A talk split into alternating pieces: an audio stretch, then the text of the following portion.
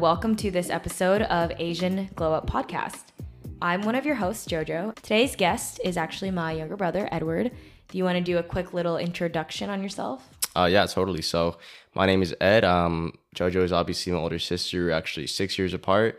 We both attended, or I'm attending right now, UT Austin, and she graduated back in 2018. Is that correct? Yeah, I graduated in 2018, 2018. so around like three years ago. So I feel kind of old, but also it feels like I just graduated yesterday. So it's like it's like of weird, And I'm just about to start my sophomore year. So right? And he's a film major. yeah, film. I'm a film major at UT Austin, and I'm actually here in New York visiting for a week. And This is our first sibling trip, actually, which is funny. yeah, our first sibling trip. Yeah, what'd you think of it? Honestly, New York moves very fast, and I've only been here for what a couple of days now, and I've Uh, met it's been almost a week. almost a week, but I've met like tons and tons of people, and the connections you can build here, it's it's crazy. Let's just say like he's amazed at how you can just walk down the street and run into someone that like you maybe admired during high school Mhm, specifically exactly. like the overtime what is it host Oh yeah, we ran into overtime Larry.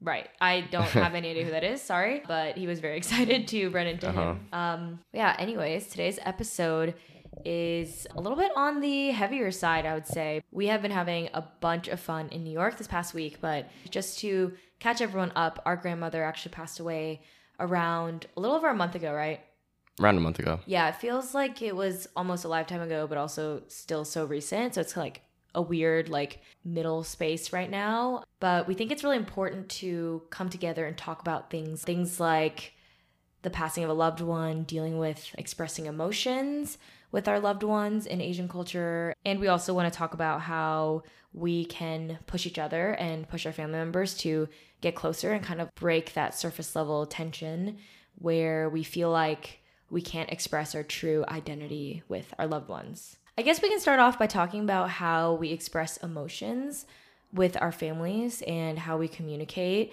when grief strikes. What do you think it was like at grandmother's funeral? Like, did you feel uncomfortable showing your emotions? What was it like for you? Well, just in general, I feel like growing up in an Asian family, it's it's very normal to not be emotional. We weren't taught that, but like the way we grow up, like we're not very open about things, you know? I feel like most of our family was actually pretty emotional. For context, our grandfather passed away around 11, 10 to 11 years ago. So it's been a, it's been a while and we were a lot younger. I think I was around, let's see, 10 years ago. I was like 14. You were probably like 8 years old. I was still in preschool at the time, Preschool. maybe even younger, maybe even younger. No, you were 8 years old. Was I eight? Oh no, I was in first grade. Yeah, First it was like preschool. Yeah. Because I was in sixth grade, I think. Maybe it's also because I was so much younger, but I didn't think it was as emotional as grandma's was. How did it feel for you? So one thing I really didn't notice about the younger like kids that attended the funeral, like us, you know, like like Uncle David, Grace, for context. Uncle David is like 35. Yeah. But one thing I I noticed is that, you know, the younger kids we we felt pain, right? We felt like Mm-hmm. we wanted to grieve and mourn, but it was difficult for us to show that emotion compared to like, you know, mom, dad and everyone else. Why do you think it's more difficult for us? I just feel like we weren't really taught to express our emotions as Asian Americans with immigrant parents. Something that's actually really interesting is that the night that she passed away, we actually had the opportunity to visit her in the hospital room. I, I was the last person to enter the room, and everyone else was crying. And I had a mask on, obviously, so people couldn't really tell that I was crying. But one of our aunts looks at me and she was like, Why aren't you crying? Why aren't you grieving? And I just pulled down my mask for her, and I was like, I am crying, but also like it's kind of messed up for you to look at me and ask me like why I'm not crying because everyone Mm-hmm. grieves differently and that doesn't mean that I'm not, you know, upset by it. So Yeah. I thought that was very like a very interesting like tension point. And I mean, I don't blame her for it at all because obviously like she just lost her mom and it's really tough. But I just thought it was interesting that she was like expecting like much more emotion out of me even though 364 other days of the year we're not expressing emotion at all. So Jojo, like I had to ask, why didn't you so did you have your mask on because like COVID protocols or like did you just not want to show that you were crying? both. Once I got into the hospital room, actually, I don't think we were required to wear the mask, but I also kind of wanted to hide that I was crying just because like I'm still kind of uncomfortable showing that. It was also weird because it felt like it wasn't my place to show too much emotion. Like I wanted to create the space for like our aunts and uncles to Right. grieve more than for myself, if that makes sense. Mhm. Were you scared to show your emotions at the funeral? I would say I was pretty scared. I remember um, my first initial thought was to, for me, it's just very like, you know, I never cried in front of mom or dad. And if I do, then it's on very like rare occasions. So I just, for me, it just felt very uncomfortable. But it's interesting because dad specifically cries a lot in front of us. hmm So wouldn't that make you feel more comfortable or no? Typically, yes, I think it would. But I just feel like something about the Asian culture, like, It like makes it uncomfortable. For context, he doesn't cry in like a bad way or anything. Like for example, he will cry every time he drops Edward off at college in Austin, which is two and a half hours away from Houston. He'll cry anytime he drops me off at the airport when I'm going back to New York. It's just like his way of expressing his love for us, I guess. So it's not ever in a bad way, but it's interesting that that does make you feel a little bit more comfortable, but not fully comfortable. Because I noticed like mom definitely tries to hide it. yeah, mom, for some reason, maybe that's where it roots from. But the thing is, it's like, even talking to some of my buddies, it's a very consistent trait in within like Asian American families. Mm-hmm. Like withholding emotions almost. Yeah, withholding emotions. You've never gone to anyone else's funeral, have you? No, I haven't. Have you talked about it with your friends how funerals are in their families? I actually haven't had that conversation with any of my friends. But, you know, that makes me realize I probably should. Going back to grandma, obviously like we were really sad when she passed away and she like pretty much raised you and she like raised me for half my life, so like we feel close to her, but can you confidently say that you 100% knew who she was? To be honest, I don't think I really knew who she was as a person. If I can go back, I would I would do it differently. I would play my cards differently because I just felt like I never knew grandma at a deeper level, you know? And I would want to like learn about her backstory and stuff because of how she was raised and also how she raised mom. I mean, it was also like a different country Yeah, different obviously. country. But I also think it's like a language barrier thing, at least for you, because it's mm-hmm. interesting that she pretty much raised you, but your Korean level is not Proficient. It's not proficient, right? Yeah. What would you categorize your Korean? On a scale of one to ten, it's probably at a solid like three. On it's a good day. like a yeah, on like a good day, four. you can't even write your name, right? Yeah, but I mean, I can read it. you you can read your name. Only my name. Wow.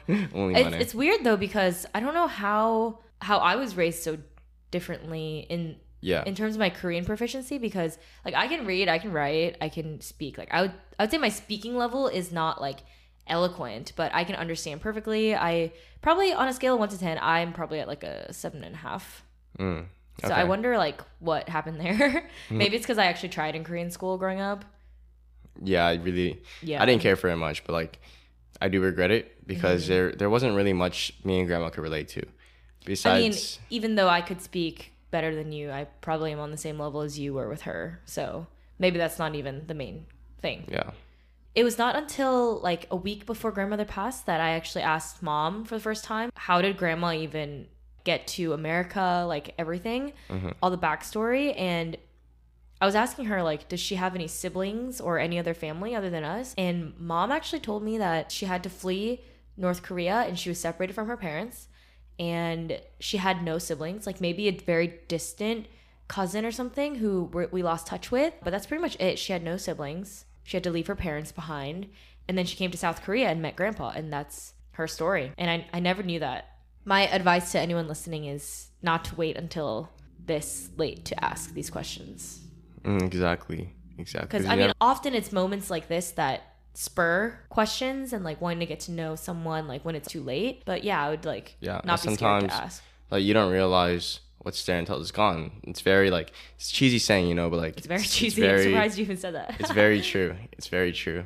I also think something that kept us from getting to know our grandmother in particular that well was um, that she was suffering from Alzheimer's towards the like last would you say like two to three years Yeah, yeah so i feel like that kind of stripped away like her personality it's weird because people who reach out to me who knew her from church like she went to church every single sunday she also went to bally total fitness when that was a thing like every other day and she would swim. She would swim she would laps. swim like She was a very fit person. even like I think up to like five years ago. I think she was swimming still, and all my friends would tell me that she would like when she, when they would greet her, she would like punch him in the arm because she was so strong, and like they would always be like, "Ow, your grandma's like so tough." So I feel like like that was kind of the extent of her personality that we really understood. But it is nice hearing friends reach out like telling me like their memories or associations with her. Those are the things that I started to miss after the Alzheimer's.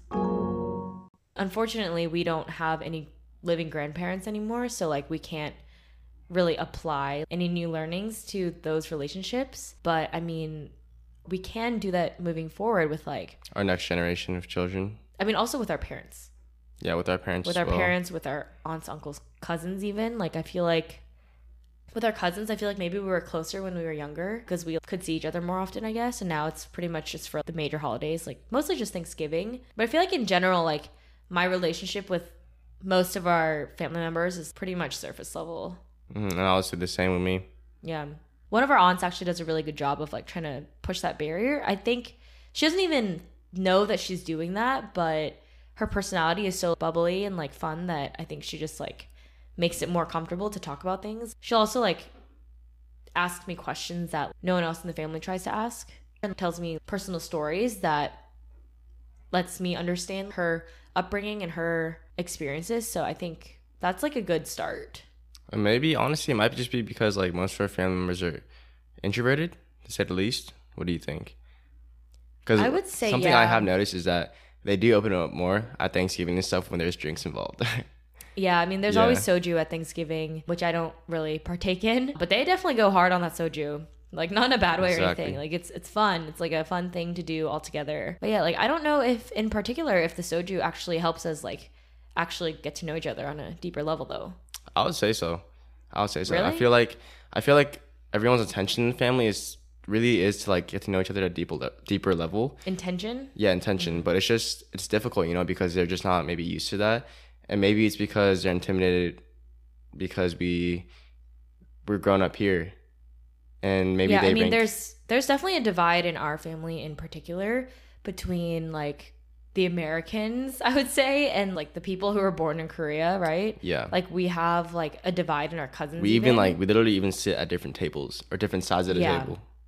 I would say we also like were able to grow like literally grow up with our Korean American cousins versus our cousins who were actually born in Korea because they immigrated to America when I was in middle school, right? Yeah, Yeah, so like they were already kind of grown because they're older than us, and then our Korean American cousins we grew up with them like since we were babies. hmm So I think that's also why, but also I think it's like language barrier culturally like I can understand all their jokes that they say at the dinner table, but like I'm not going to be able to confidently throw around like the same like words and like vernacular that they're using in Korean. I'm just like not as comfortable to do that and like I know Mm. you aren't either.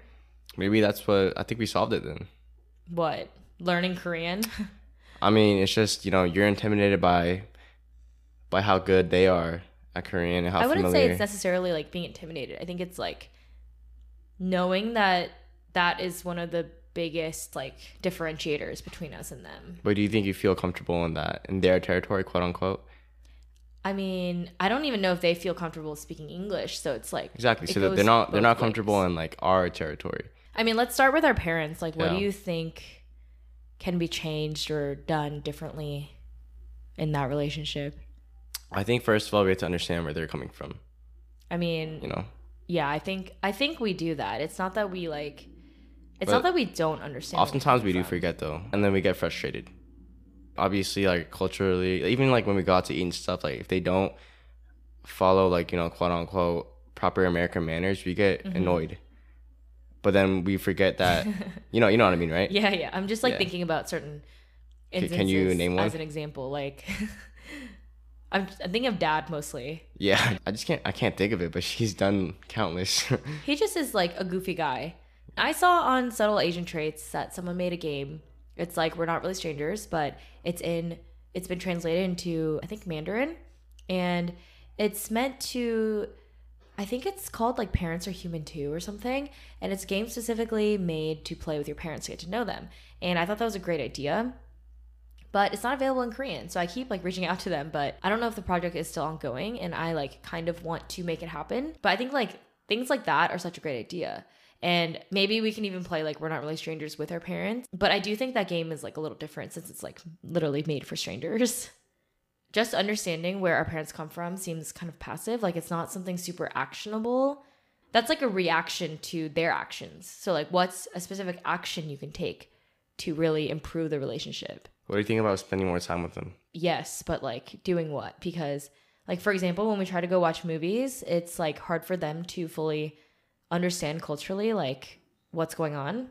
And like, I'm not blaming them for that, but I'm just saying, like, it's hard to like connect on like shared interests like that. How many times have have we wanted them to try like Americanized things, like watch an American movie? I watch a lot of Korean shows with mom, and I every time there's a Korean movie that comes out, I watch it with them. Okay, but not just movies, What do you mean? just things from their culture.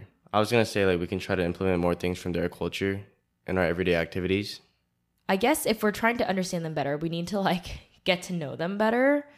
I guess just asking them like how they grew up and stuff. I know it's very sensitive or uncomfortable for people to just like sit down and talk like that in Asian American culture. So maybe you know, go shoot some golf balls, or like with mom, like go on some errands, go shopping with her, talk to her, mm-hmm. and like slowly just plant, start planting seeds. Mm-hmm. And as you keep spending more time with her, you can dive deeper. Even if we wanted to tell them we wanted to interview them, I think they'd be down. Do you have any friends who are particularly like super close with their family? All of my Asian American friends are typically not. But would you say I'd say like a good ninety percent of them are not close with their families at all. that 10% though, like what constitutes like how close they are with their family? It's more so how they tell their parents everything. Mm. I mean, I feel like you tell mom and dad a lot actually. Like more than Yeah. I told them. Does that come from that 10% of friends I try to learn from my friends who seem like you know they're they're doing well, and they talk to the parents about everything? hmm and that just develops a deeper relationship because it's not fair for them. I feel like if I just keep my life a secret, you know. Yeah, So, I mean, you don't want it to feel like you're living a double life, right? exactly, and that's what I've been learning as you know I've I've been getting older. I mean, I'm actually very surprised at some of the stuff that you tell mom specifically. yeah, like I, I tell her some stuff that most kids Like, won't. I think, do you think you tell her like pretty much everything? I want to say everything, you know. Like there's some stuff I How did you become so comfortable telling her all that? because I realized you know Do you think it's also because like you're the second child? I think that does play a factor into it. Mm-hmm. Actually, all this rooted, or my thoughts on this rooted from um, a psychedelic trip on shrooms I took a couple of months ago during the school year. This is like my spring semester, Your first time doing shrooms? my first time doing shrooms. Okay. Um, and shrooms, I do not recommend for everyone. You know, you should be mentally stable and stuff before you take him. Yeah. Also, make sure you're doing it with a friend or someone who can make sure you're safe. hmm A trip sitter is always important. Trip sitter. There you go. It's a new term I've never heard. But basically, I was doing shrooms with my boys, right?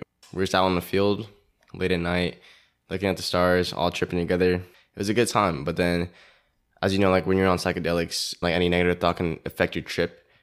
Yeah. Like it can like take over, right? It can take over. I realized I wasn't really reaching out to to mom and dad as as much. Like while I was at school, you know, I was I was like not busy. talking to them as much. Yeah, and then they Okay. they done so much for me to like be able to go to film school, you know, like letting me pursue what I want. Mm-hmm. And then in return, like I don't, I really don't do shit for them. it just made me like think about you know family more and the importance of family. So it made me just want to, I don't know, just be better, be a better son.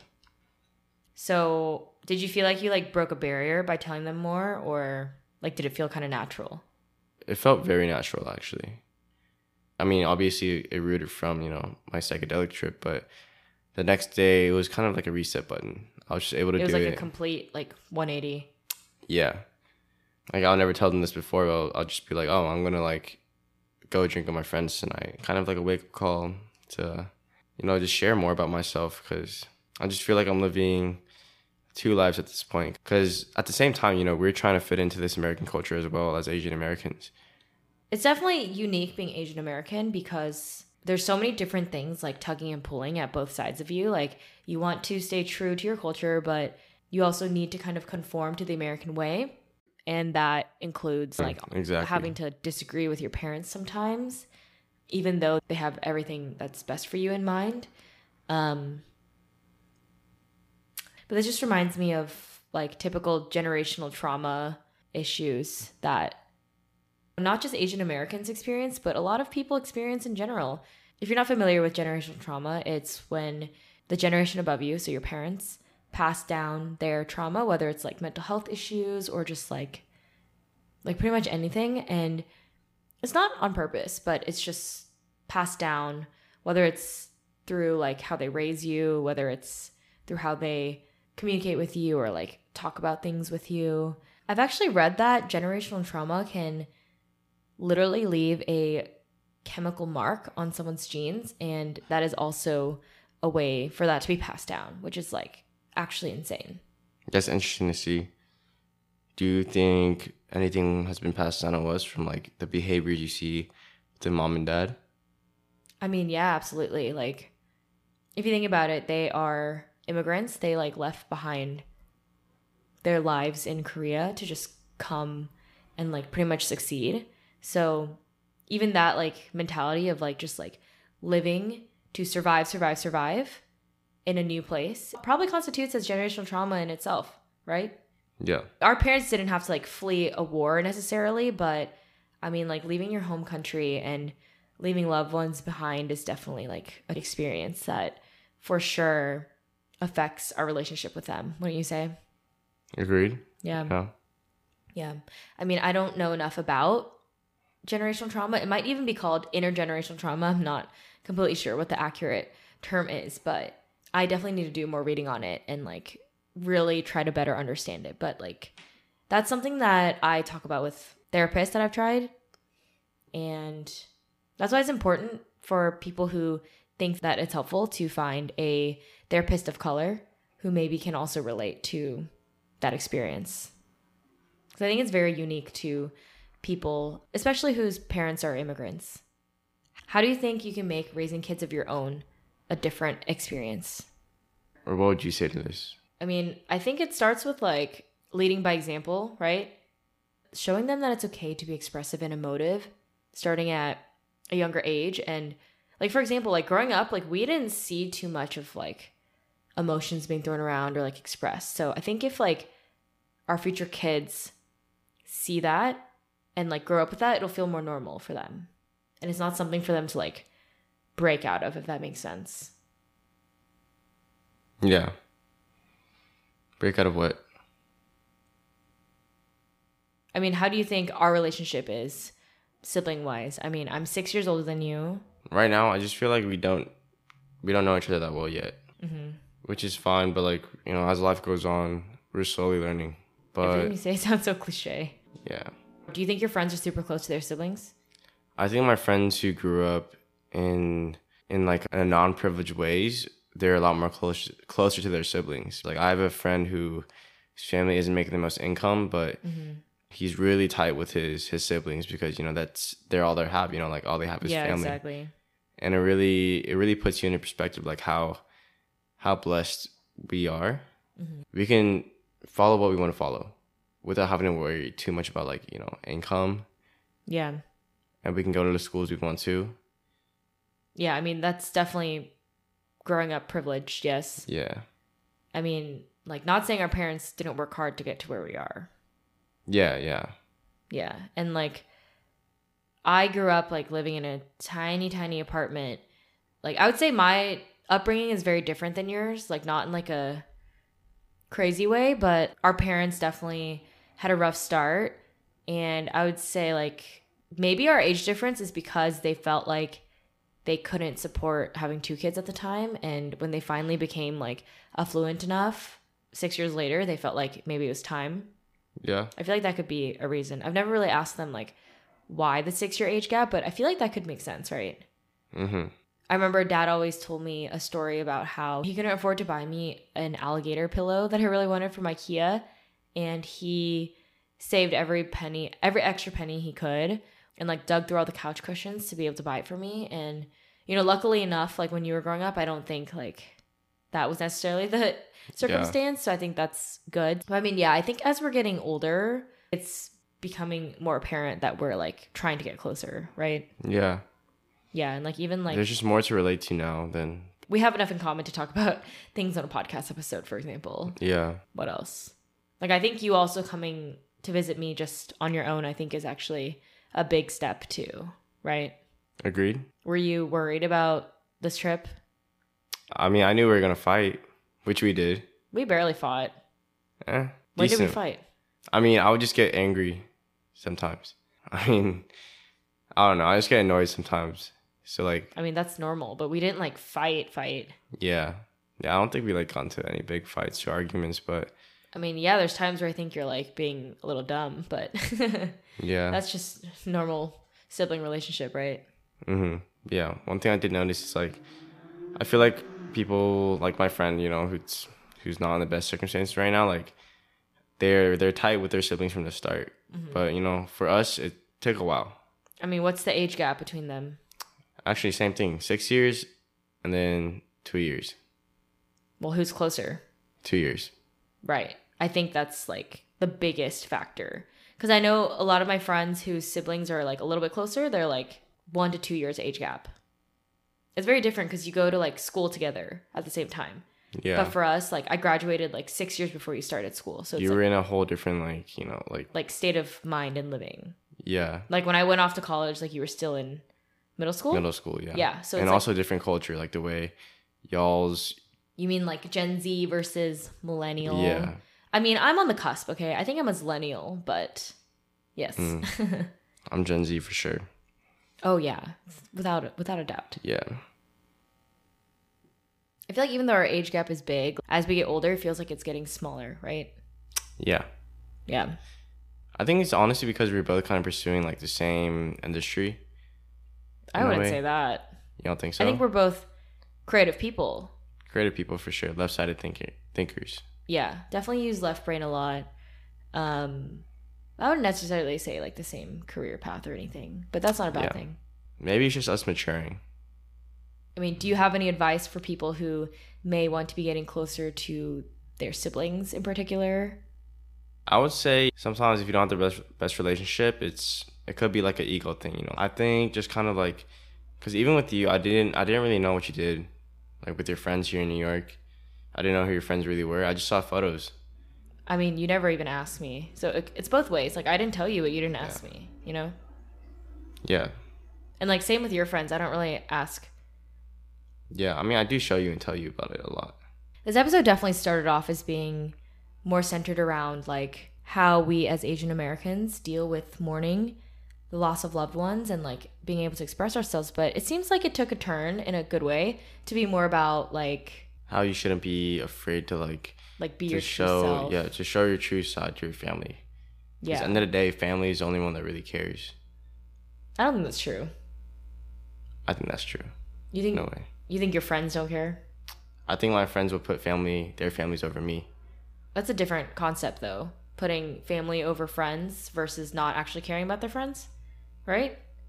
I just feel like everyone these days like they care more about themselves than anything, and family. Oh yeah, I mean Yeah. that's I think that's like the downfall of being a human. Like we care about ourselves a little too much. yeah, I think our ego is actually the biggest thing here that keeps us from being able to like just be comfortable being ourselves around our family, right? yeah. And overall, like I also do think that humility is also something that we try to stay away from. I think yeah, we're like scared to Be humiliated. be humiliated or like I think for me it's also like being insecure of like maybe like the thought of rejection of like showing my true true self. Yeah, That's probably a big part too. If you're still listening, thank you so much for tuning in to this episode of Asian Glow Up Pod. We had so much fun recording this together. This is my first time really talking about topics like death and exploring what it means to really show your true identity or like reveal a little more to your family as an Asian American. And I personally really, really enjoyed this conversation. What about you? yeah. I think we definitely discussed some important topics that took a turn for for the best of it. You know, like and I just I hope that the people out there watching, you know, who may be in similar situations as us, could really take away from this episode and, and try to implement it into their lives. Yeah, I think the biggest takeaway is just like, don't be afraid to push yourself to be you, right? Exactly. Yeah. Exactly. Because at the end of the day, only you know what you really want. That was weird. That was weird. I might keep that in. That's kind of funny. Okay. at the end, I think what you meant is at the end of the day, you are the biggest obstacle Yeah. in your own way. Yeah. And, you know, I think like we're slowly getting there. So if we can do it, then so can you.